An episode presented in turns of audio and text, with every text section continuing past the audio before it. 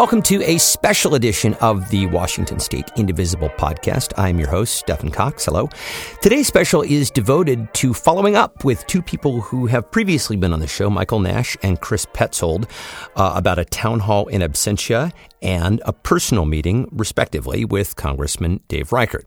So, if you follow politics, you have been hearing a fair bit lately about town hall meetings. And if you follow local politics, and because you listen to the show, I am fairly certain that you do, you have likely heard about the 8th District's Dave Reichert's unwillingness to hold a town hall with his constituents, this despite numerous requests for him to do so.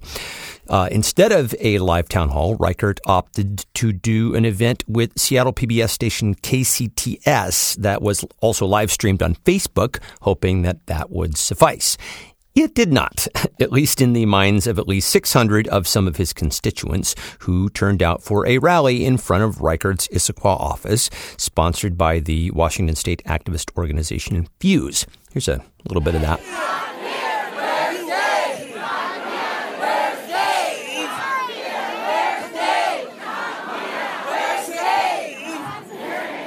In case you didn't catch that, that's people turning a Cheech and Chong sketch into an incredibly catchy chant because, hey, Washingtonians rule. Anyway, uh, ironically, given that ostensibly among the reasons for Reichert not wanting to do a town hall was because he did not want to get the kind of YouTube moment that his fellow GOP congresspersons are getting at their town halls. His refusal to do one has resulted in way more attention. Uh, the parking lot event actually wound up making national news with coverage on both Daily Kos and even Rachel Maddow. On Friday, on KUOW's The Record with Bill Radke, during their Week in Review segment, they devoted the entire first 15 minutes to Reichert, at one point remarking, When was the last time Dave Reichert was even in the news? And then, as we talked about on last week's show, uh, North Central Washington founder Michael Nash held a town hall in absentia for Dave Reichert called the Empty Chair Town Hall in Cashmere. That was on the 20th. Uh, I asked Michael to come back and report on how it went, and he has been gracious enough to do so. So, uh, Michael Nash, thanks for coming back on, man. Oh, thanks for having me. Yeah, of course. So give us an idea of how it went. You had uh, quite a few people show up, yeah? Yeah, we estimated about 380, 385. That's great. And you had a number of speakers. Uh, Give us an idea of some of the key talking points. I know the main focus was was the ACA and his vote on the ACA. That's right. We um, started the evening with Dr. Crittenden from Inslee's office, Governor Inslee's office. Um, he was gracious enough to fly over in a snowstorm and well, come on come on over that evening, and he shared about 15 or so minutes. Um, had a had a PowerPoint and just some really great information about the ACA and uh, specific to this area and the number of people that are covered, and you know the the bottom line being. Um, you know that the program is actually paying for itself, and that um, thousands of people are benefiting from it, and people are going to be in a world of hurt if it was to be repealed. So he was just a great start to the evening. Um, actually, to be honest with you, we started with I facilitated a little bit of discussion up front, and then we had just a, a just a sweet little boy come up and lead us in the Pledge of mm-hmm. Allegiance, and uh, then nice. we had then we had Dr. Crittenden, and then we opened the floor um, to uh, citizens and. My co-facilitator Joe Morrison and I uh, just took turns with the microphones, kind of wandering through the crowd, and had people share and it was just really compelling beautiful heartbreaking stories we had. Um, you know we had people with chronic illnesses that are you know otherwise able-bodied and working hard and trying to make ends meet and that would would not in, in a couple cases would probably not even be alive today without the aca uh, we mm-hmm. had uh, doctors, we had uh, other healthcare professionals speak up and, and speak to the um, the importance and the need uh, we talked. about Well, one woman spoke up and talked about her son who has autism and the fact that um, the the program would not be funded uh, if it wasn't for the ACA. That actually helps her son in school. Um, just some really great, uh, very compelling uh, testimony. You know, and with a I guess, a congressman who would be differently inclined, those are precisely the kind of stories that they would want to take back to Washington, right? To be able to say, "Hey, people in my uh, my district, you know, are being directly affected, and here's some of the stories." But uh, he was not there. Uh, you, I do know because I did watch the feed of it. Uh, you stayed true to your pledge that it was going to be respectful. It stayed extremely respectful throughout. It did, I, and I'd like to talk about that for a minute with you. I, I yeah, I mean, first I agree. It was it was very respectful. There was um, we I, you, you may remember we even applauded him in in mm-hmm. at least yeah. applauded his empty chair for some of his um, positions he's taken and. Um, right, you you actually thanked him on uh, a particular on the Bridge Act, his vote uh, for the Bridge Act for working with uh, Pramila Jayapal. So you know, in addition to being respectful, you were even gracious and, and you were grateful to him for doing the things that he did that, that you agreed with. Yeah, we did. We also thanked him for some of his environmental stances, and and and, and again, as as I shared with you earlier on the, on the previous show, we've you know we guaranteed him that it was going to be respectful. I believe it would have been even if he was there. We um, not only are you know Joe and I are are we're relatively skilled at facilitating, and we're willing to say to somebody that hey, that's not appropriate. We're not going to be that way tonight. Um, but I also believe that we are surrounded by a community of people that are just those kind of people. We're um, we're not going to be cruel. We're not going to be unreasonable. You know, we really were there to dialogue. Um, you know, his stated reasons, of course, for not having town halls. Um, you know, he, as you know, he's one of the representatives that have decided he's just not going to do it, and and he claims it's for his own safety and and that it wouldn't be uh, productive because people will just yell and scream and insult and and and I've seen the same uh, town hall clips on TV. I, I get it. I, I think they're uh, not productive. I don't like them, um, but I also think that it's kind of a cop out at this point. I, I think that you know we did our very best to guarantee him that this was going to be respectful. I actually just think he is not willing to answer hard questions. It would appear, and in avoiding these types of events, uh, he's actually attracting more attention to himself. Um, one of the things that I wanted to ask you about that wasn't covered in the video was you had booths where people could actually tell their personal stories on camera about their experiences with the ACA. Right. Uh, how'd that turn out? Really good. We had three. We had three stations around the the hall afterwards uh, with three video cameras, and um, the, they were definitely utilized. We had um, I don't know maybe a dozen different people stop by and tell their stories, and uh, we are we are packaging those up to deliver to uh, Representative Reichert um, mm. in the near, in the near future. And you know, obviously, he declined to show up or even send a spokesperson. Right. Have you gotten any response from his office? Have have they said anything at all to you about the event? No, they haven't. And um, we a couple things coming up here. We actually uh, Wednesday we're going to have a ad in the newspaper, um, kind of an open letter to him. Um, it's again, it's it's respectful, but it lays out kind of what we did that night. It, it expresses to him um, again our gratitude for some of his positions he's taken. It, it asks him to get back to us. Um, it you know, it expresses that we're sorry that he wasn't there, but here's what we talked about, and here's why it matters, and here's what we hope you'll do. So, um, I think that one of the reasons, a couple of us are talking about this recently. I think that one of the reasons that that Representative Reichert is not meeting with us. Um, town hall settings or with media present. Um, I just don't think he has actual answers for some of these questions. And I think that, mm. you know, the question of accountability, you know, whether it's about Trump's tax returns or investigating Trump with the Russia connection or the or the conflicts of interest or whatever it may be, it's unconscionable to me that the Republicans aren't willing to shine the spotlight on that stuff and to bring accountability to to government. And I think that's that's um, that's frightening to me that he's not willing to do that, that they're not willing to do that, and he and he doesn't really have an answer. He the, the answer I heard on TV was something like.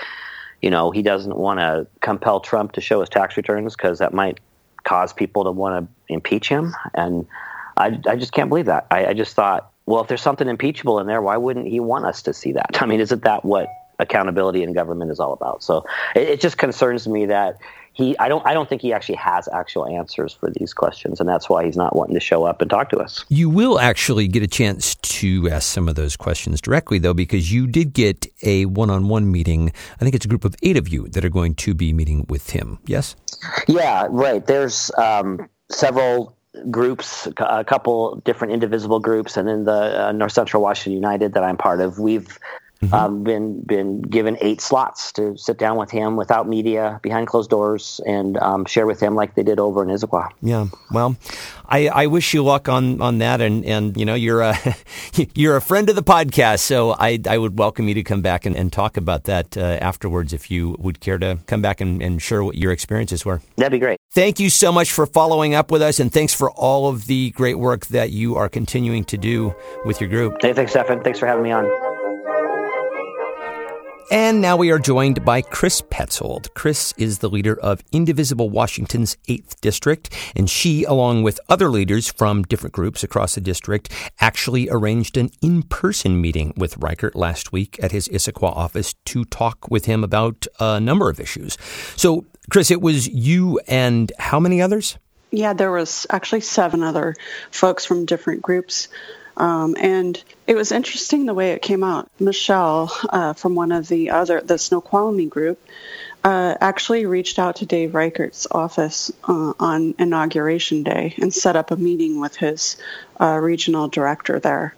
And uh, that has sort of turned into a regular meeting cadence between Michelle, you know, and others in the different groups. And this meeting with Dave Reichert on Thursday I'm sorry, Friday, uh, just was born out of that that interaction we have with his staff. So, what was the process like when you arrived and met with the staff? How did how did that go?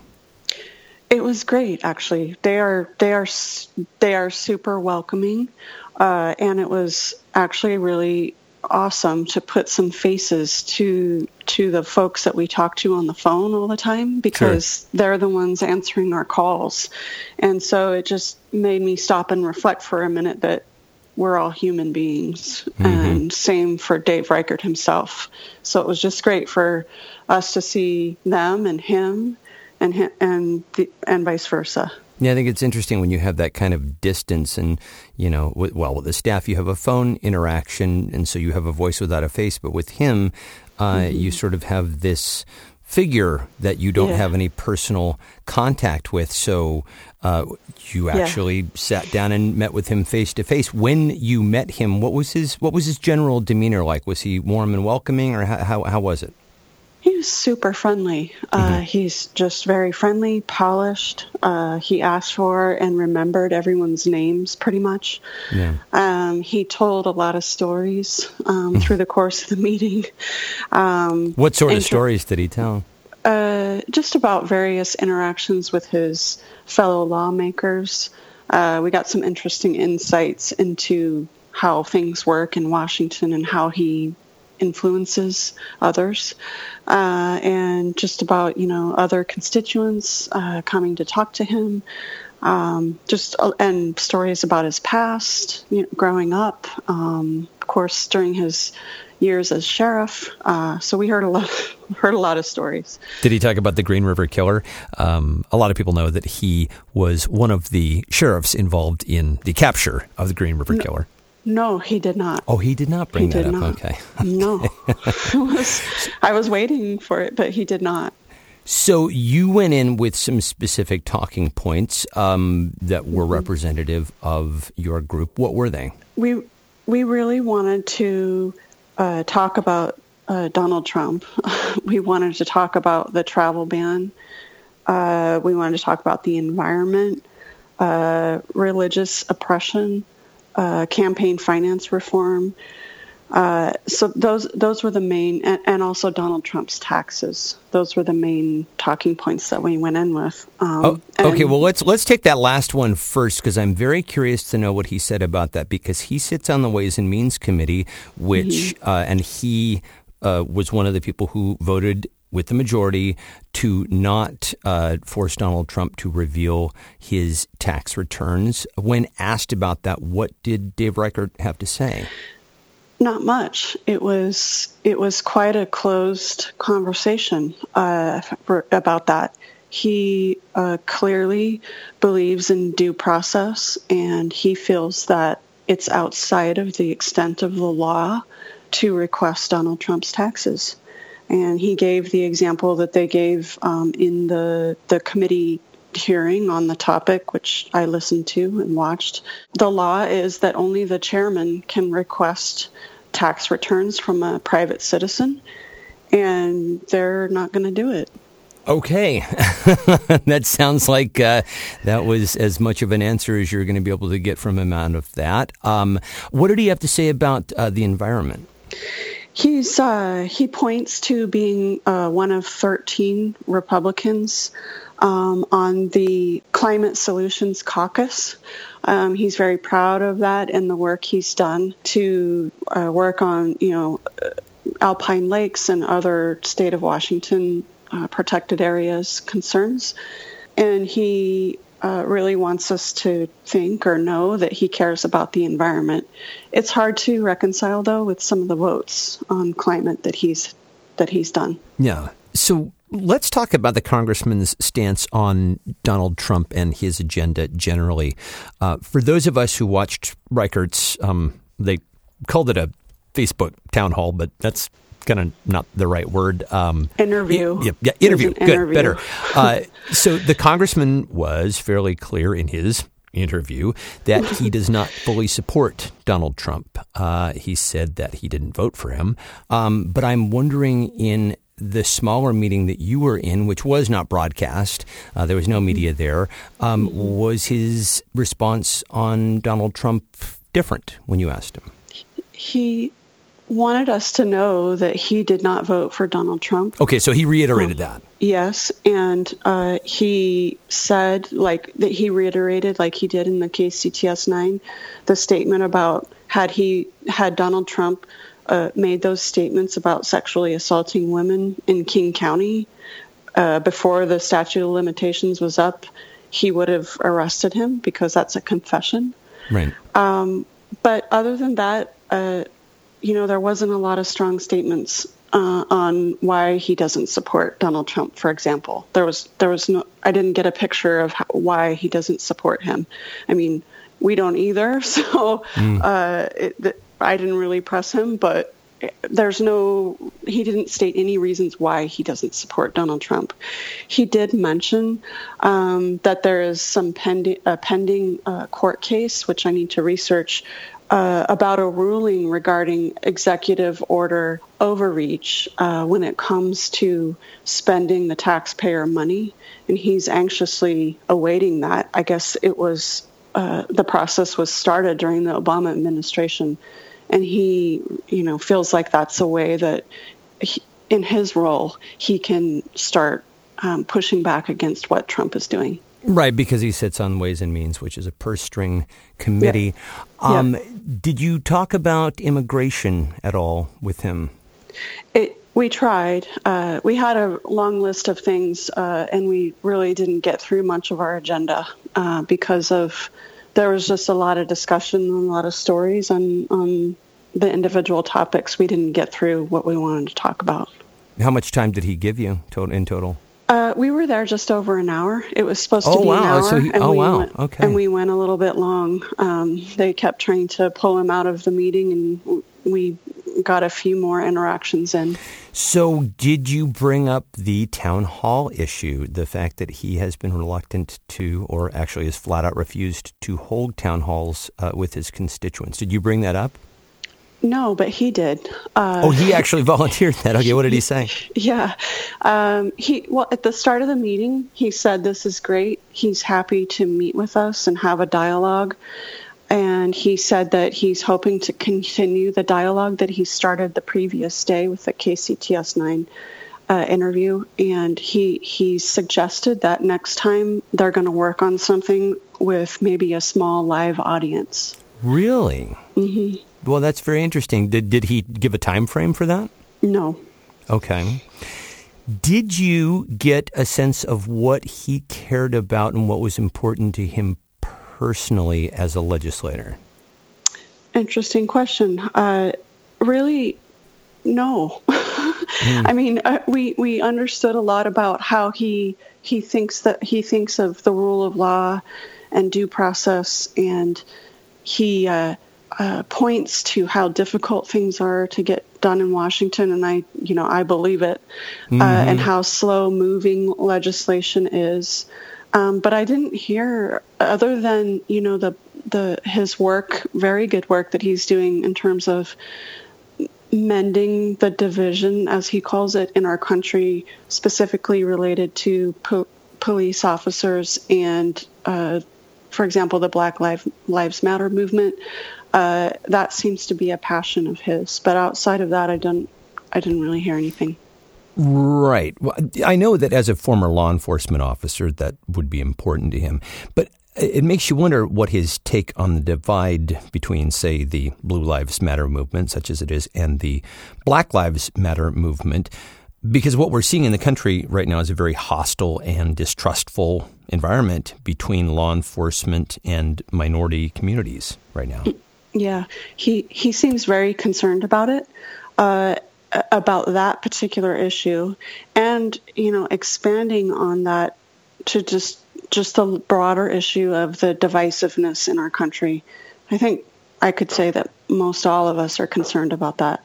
Uh, he mentioned uh, working with John Lewis to write to to uh, co-author an op-ed piece um, regarding their work together um, on the on the racial issue. I wasn't and, aware they were working together. That's interesting. Yeah, yeah, and he he mentioned working really hard to get John Lewis to do that. So I thought that was some good news there. And uh, I need to follow up and, and read the piece. Um, he said he it, he had a hard time getting it published anywhere. I'm surprised. I know. I know. Yeah. Me too. You prepared a photo album for him. Uh, you specifically requested from our group, the our Indivisible group, where I'm part of your group, the, of the Washington uh, 8th District Indivisible group. You requested photos uh, and little blurbs from everybody, kind of just saying, you know, this is who I am, this is what I'm about, this is what I care about. Please advocate on my behalf. Mm-hmm. Um, and by the way, thank you for doing that. That was a lot of work. Um, when you presented that to him, what was his response? He seemed to really appreciate it actually. And you know you asked about his demeanor. He seems super genuine. He's definitely a politician in terms of answering questions but mm. he was very genuine. And when i gave him the photo album uh, he he really seemed to appreciate it. He didn't look at it in front of me but unlike the other materials that we brought and gave to him which he handed off to his staff member he, he held on to it and I hope my hope is that he will look at it and see that we are all just truly concerned citizens. Um, and when he spoke out about, you know, his office receiving the 700 calls and somehow we're not his constituents too, that's what we're trying to get across to him. And I think it, I think he's starting to see it. Yeah, that was going to be my final question, and it's a very subjective one. But uh, yeah, did did you get a sense from him going away from that meeting that he maybe started to think about the people that he is representing? Uh, in in a more, but particularly the people on the other side of the political aisle, uh, a little bit more favorably. Actually, no. Um, okay. Uh, I wish I wish that was the case. And even uh, last night, he came out with a, a, Facebook post and called out that we don't really agree on policy issues. Uh, and I didn't I didn't see him taking an action to to look into anything on our behalf. Quite the opposite. Uh, and regarding like one of the big topics that we were concerned about is Steve Bannon, his powerful position in our government now. And the response was that he didn't know Steve Bannon.